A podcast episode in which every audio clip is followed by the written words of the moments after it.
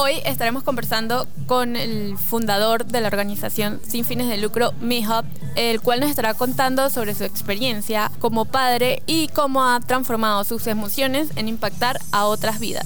Educación especial, los derechos de nuestros hijos, recursos de otras organizaciones, programas de ayuda, referencias, actividades, testimonios y mucho más. Este es el espacio MiHub donde tu punto de vista siempre está incluido. Hashtag la habilidad de la discapacidad. Mihug.org diagonal radio. Gracias por suscribirte, por seguirnos y por compartir. Queremos comenzar preguntándote ¿Cuál ha sido como el reto más fuerte que tú has tenido desde el momento del diagnóstico hasta ahora? ¿Cuál crees que ha sido como ese momento de mayor impacto para ti? Creo que uno de los momentos más difíciles que he tenido durante todos estos que seis años que tiene mi hija es precisamente esa desesperación. Cuando mi hija de repente no me responde de la manera que yo como padre le exijo, que a veces puede ser más, le exijo de más o a veces le exijo de menos. La desesperación, ese momento de desesperación donde ya salgo de mis cabales y empiezo a levantar la voz, o de repente en, el pasado, por ejemplo, cuando era bebita, que no, no entendíamos mucho su habilidad, que venía el pellizco, que venía la nalgada, que venía el jalón del cabello, eh, para que ella pudiera entender cuando nosotros éramos los que no veíamos la habilidad. Entonces de ahí, ¿por qué? Porque de ahí viene la culpa. Y después de la culpa, pues viene el, cómo enmiendo esto y, a veces no me doy cuenta que estoy mal educando y reforzando la mala, la mala reacción tanto de ella como la mía al momento de, de, sentir mi culpa y querer ir a arreglar las cosas. Creo que eso es lo más difícil. Todavía, todavía tengo esa dificultad de cómo, cómo poder llevar de punto A a punto B eh, en cuestión de emociones. No sé cómo conectar eso. Ok, Ever. Primero, muchas gracias por dar tu testimonio. Estoy segura que va a ser de muy, mucha importancia para otros padres que están pasando por lo mismo que tú. ¿Qué, ¿Qué denotan principalmente la desesperación en ti? ¿Me dices la culpa o porque no sabes cómo buscar el punto medio? entre en cómo poder educarla, pero eh, ¿qué es el principal detonante de tu desesperación que lo haya, si lo has podido detectar? Pienso que dos cosas. El tiempo, el tenemos que hacer, el tenemos que ir, el tenemos que lograrlo ya. Y dos, la influencia de otras personas. Pienso que si alguien más le está dando presión a mi hija y mi hija está empezando a meterse en problemas con tal persona o con X persona, y yo en vez de, ayudarla a salir de esa experiencia, a lo mejor ella no sabe cómo hacer las cosas, yo le exijo, eh, apúrate, apresúrate, para evitar que, le, que siga en conflicto con la otra persona, muy probablemente estoy yo forzándole a través de mi reacción, de mi, de mi sobrereacción, creo. Y me he descubierto ahí porque ya cuando estoy en, en esa atmósfera, digo, ya, caray, otra vez le estoy gritando. Y volteo a ver a los ojos y ya veo que ya está llorando o está a punto de llorar y es donde yo digo, chin, ya la regué. Y ahí es donde entra la culpa. ¿Qué tanto tiempo crees que se demoró o te demoraste tú, tu familia, como en tener ese proceso de aceptación?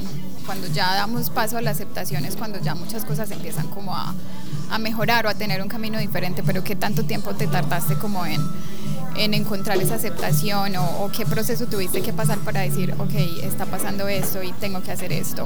Yo creo que unos dos años, tres años después tal vez cuatro, después de eh, una ruptura emocional con la mamá de mis hijas, que no nos dimos cuenta cuándo. Simplemente yo me enfoqué en la niña, ella se enfocó en la niña y nos olvidamos de enfocarnos uno en el otro. Y eso es muy común entre los papás especiales o padres especiales.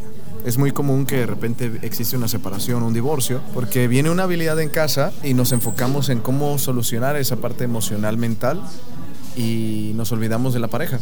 Y cuando queremos voltear a ver a la pareja o exigirle que esté ahí para nosotros, ya es demasiado tarde, ya la persona ya está muy lejos emocionalmente. Y eso es lo que pienso que, sucedió cuando yo me di cuenta, es cuando dije, ay caray, las cosas ya no están bien.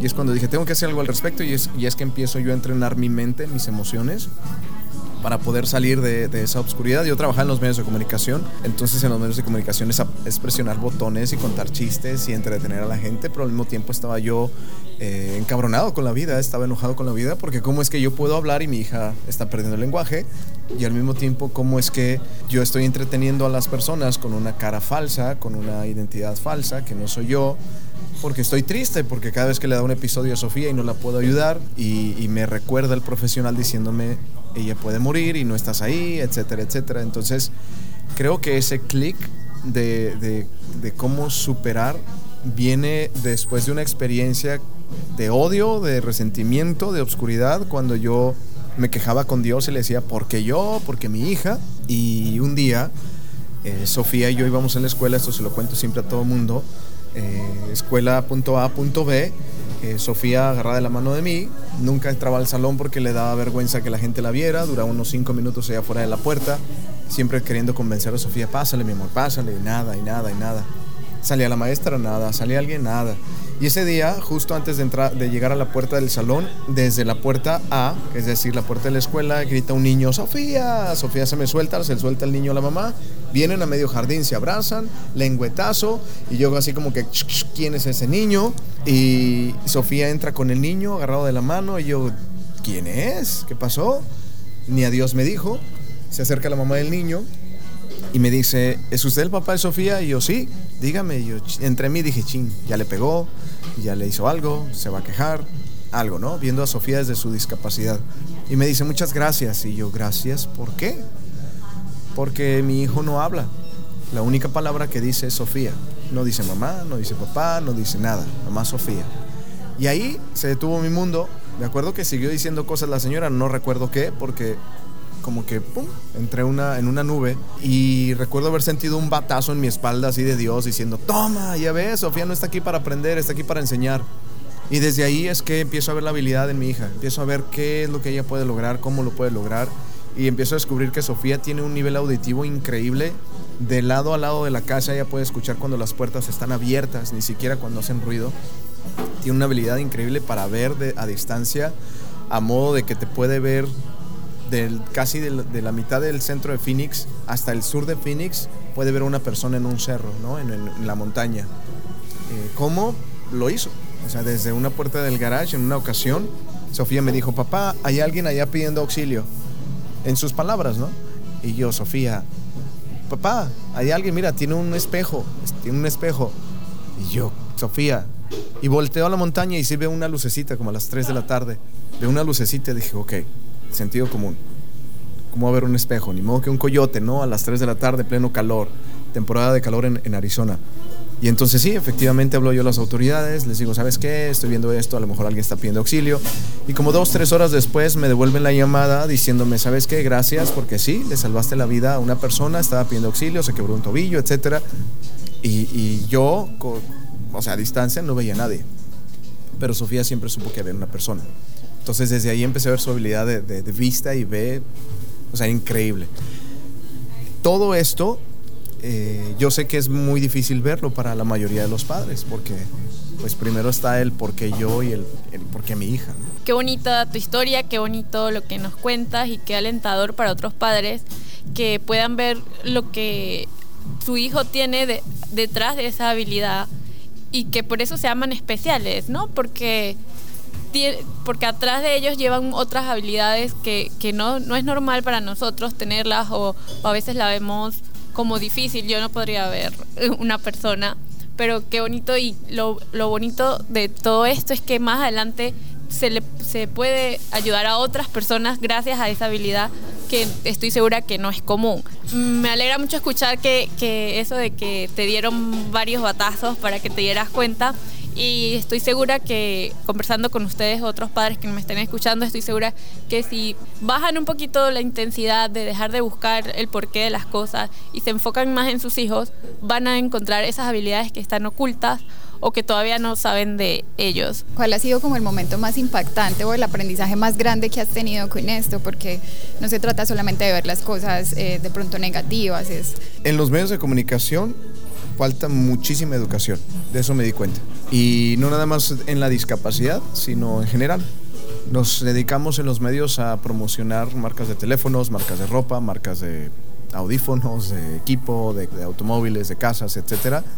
Pero cuando viene la experiencia de Sofía me doy cuenta que yo como comunicadora en ese punto de mi vida ignoraba.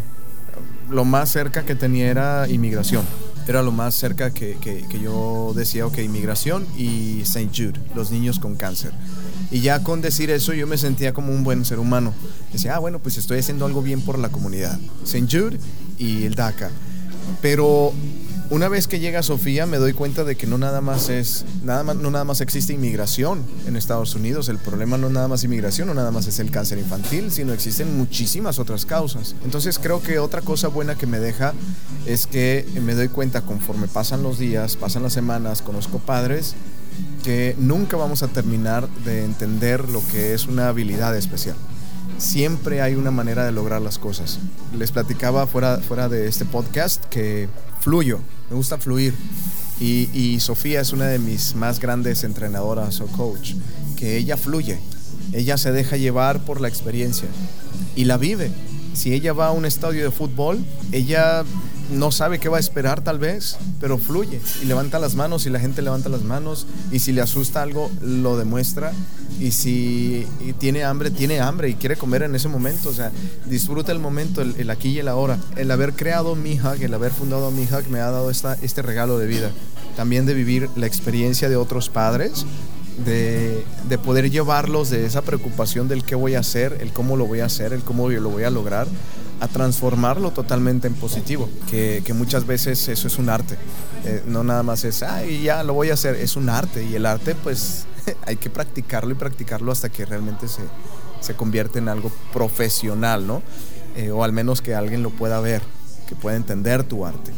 Y, y el hecho de, de tener a una familia que está por de cierta manera ausente de lo que es mi experiencia con, con, la discapacidad o con, con, la habilidad especial, también me enseña que viene la crítica, ¿no? Los papás que comúnmente dicen, no, es que ni mi familia me ayuda. Entonces la mayoría de las personas pensamos que nuestra familia está ausente. A veces no es así, lo que sucede es que no entienden el lenguaje y no saben cómo llegarte, no saben cómo darte ese consejo sin que te molestes. Porque también los papás que tenemos una, una niña un niño con habilidades especiales estamos jugando constantemente en la víctima. En el no le digas nada a mi hijo porque tú no sabes lo que ha vivido, ¿no? O no me digas nada a mí como papá, no me critiques como papá porque tú no sabes lo que yo he vivido. Y esa es una excusa perfecta para no avanzar o para no escuchar a lo mejor lo que te están queriendo decir tus familiares, tus amigos. Es otro regalo, otra manera positiva de ver esta experiencia. Wow, wow. ¿Qué consejos le darías a esos padres que están en el momento inicial? Según tu experiencia, ¿qué podría ayudarles a ellos a hacer este proceso un poquito menos tedioso o un poquito menos largo de lo que a ti te tomó? Número uno, que no se crean el que ustedes tienen la culpa por la discapacidad o condición, experiencia de su niño o su niña. Que eso no es verdad. Que si vamos a suponer que la religión te dijo es que por tus pecados tu hijo tiene autismo. Creo que Dios, por hablando en ese lado, no se desquitaría con un niño por culpa de lo que haga un adulto. Lo haría contigo, tal vez, ¿no? Y lo dudo. Pero la culpa no la tiene el niño, por ahí empezando.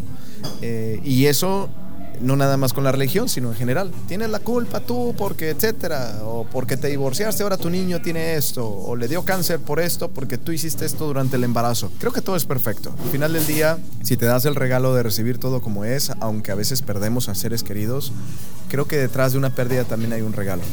Y es mejor hacer cosas buenas con las cosas malas que seguir en la, negatividad, en la oscuridad, cuando algo malo te ha, te ha sucedido. Regresando a tu pregunta, lo que yo le mencionaría a los papás es que te des la oportunidad a presumir a tu hijo exactamente como es, sin etiquetas, sin labels le llaman, sin decir mi hijo tiene autismo, es decir, mi hija se llama Sofía y su habilidad especial es ver desde lejos y escuchar súper, súper, súper cañón para que la gente conozca a tu hija como sus habilidades. Ahora, ver las habilidades en tu hijo, en tu hija es difícil. Para eso, pues hay que abrirte, hay que aceptarlo, hay que decir, ok, estoy viviendo esta experiencia, me tengo que empezar a educar, tengo que ir a conocer lo que es DDD Services, tengo que ir a conocer lo que son los términos en educación especial, tengo que hacer mi tarea como papá. Me dieron esta tarea y este privilegio de ser papá, mamá de un niño con habilidades especiales, que es fácil, ningún hijo es fácil, ninguno, o sea, tenga o no tenga habilidades especiales, no es fácil.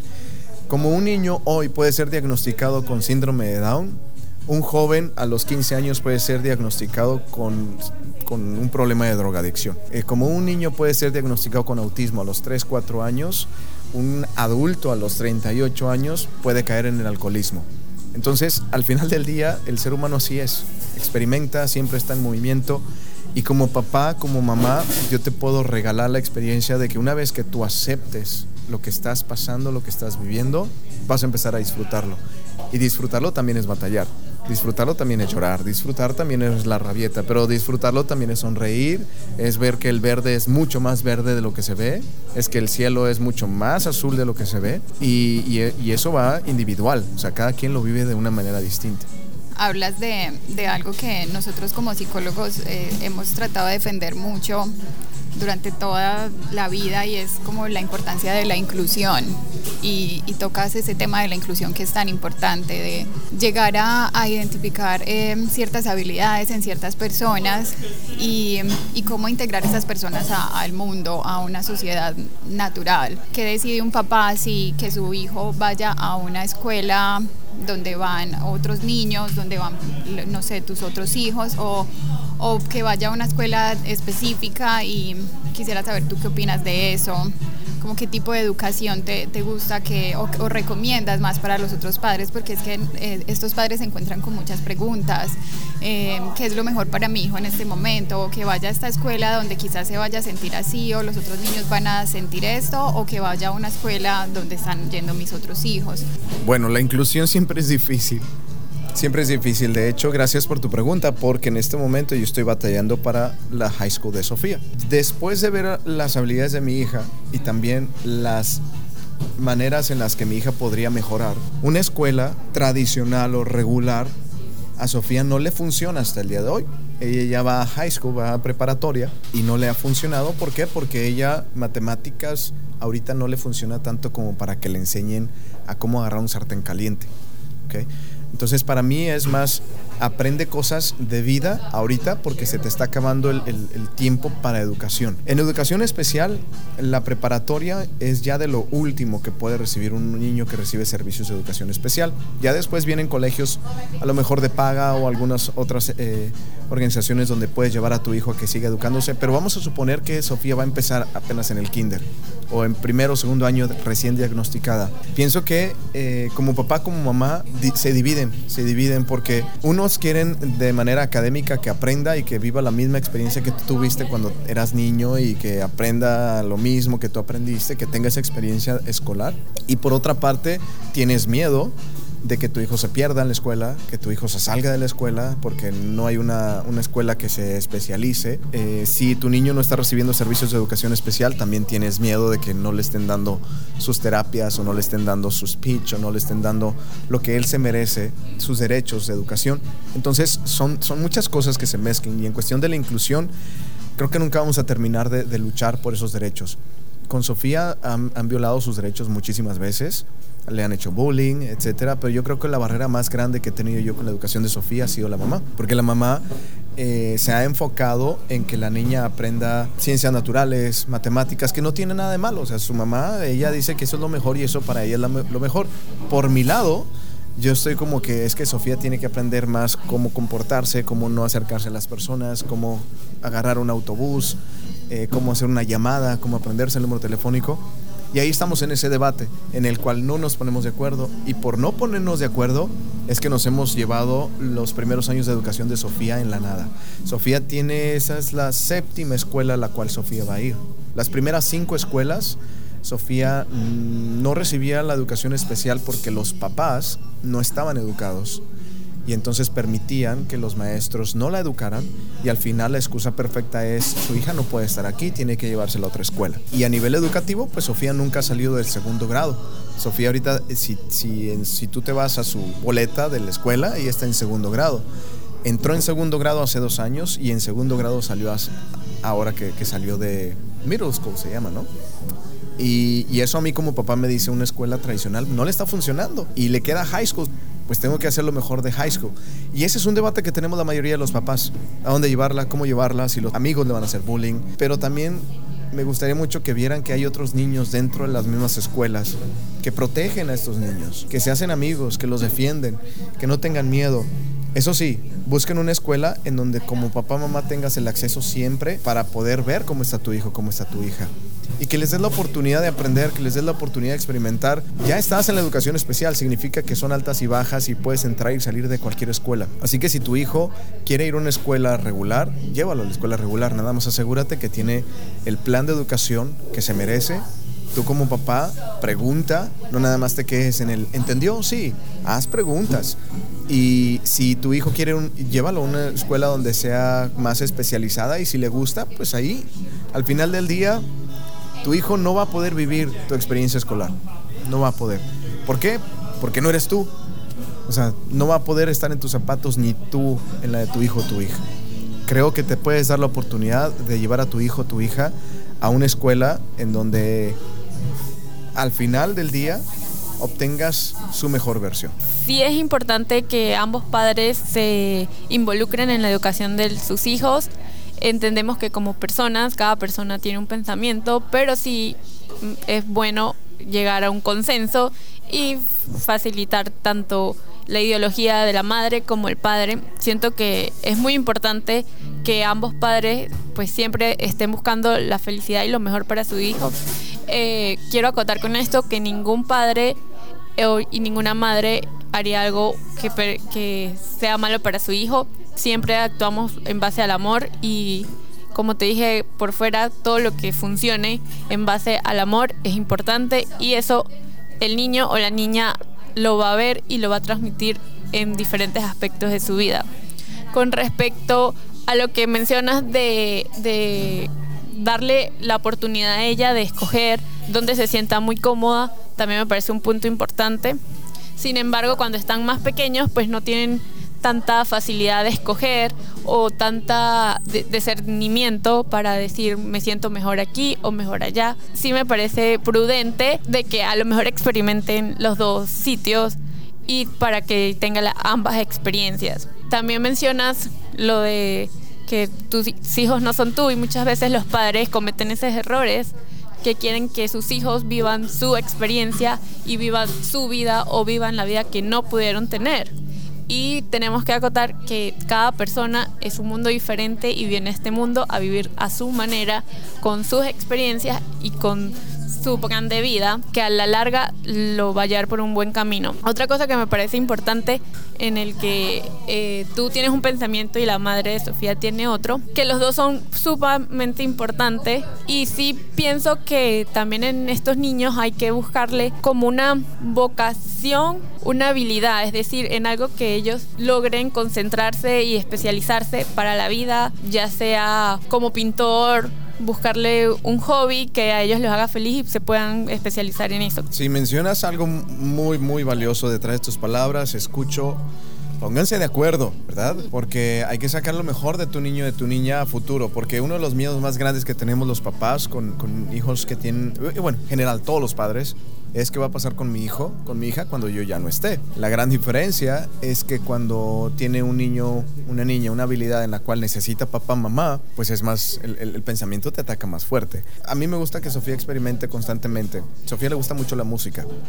En este momento mi esposa se encarga siempre de, de estarle inculcando la música y al mismo tiempo, no necesariamente la música, el baile, le encanta bailar, pero Sofía ahorita sabe hacer su cama yo no se lo enseñé.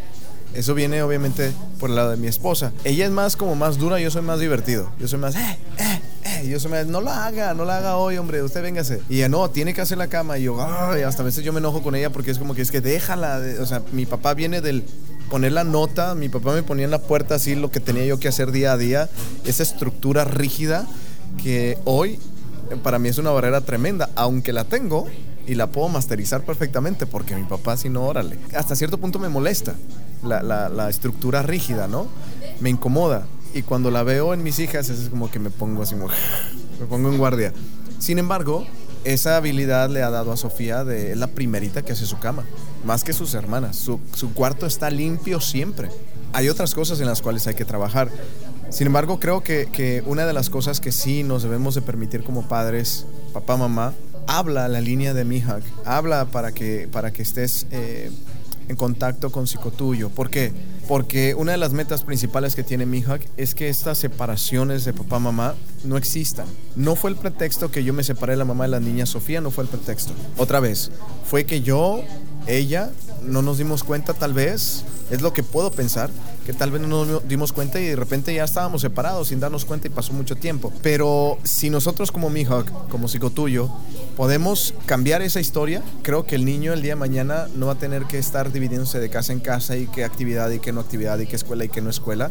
Y las cosas son, son mucho más fáciles cuando estás en, un, en, en casa y papá y mamá. Si no es el caso, un caso como el tuyo, es igual al mío, pues otra vez desde el amor. Agarra de las que a veces es difícil, ¿verdad? Hablar con la otra persona desde el amor, porque hay resentimientos por alguna ruptura o por X, pero por el amor al menos por tu hijo o por tu hija, ¿no?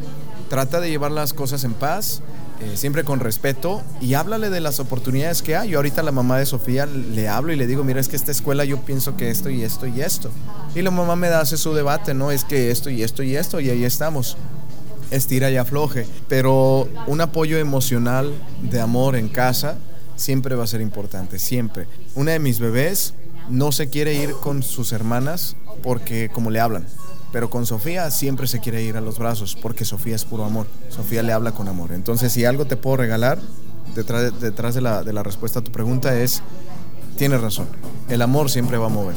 Siempre, siempre, siempre. ¿Qué tan importante consideras el papel de, del psicólogo y de un equipo profesional en, en estos casos? Si yo hubiera tenido la oportunidad de hablar por teléfono ese día que me dijeron en Rochester que Sofía no iba a poder curarse la epilepsia, lo que me han dicho el diagnóstico, creo que hubiera hecho una gran diferencia. Tal vez mi hug no existiría, ¿verdad?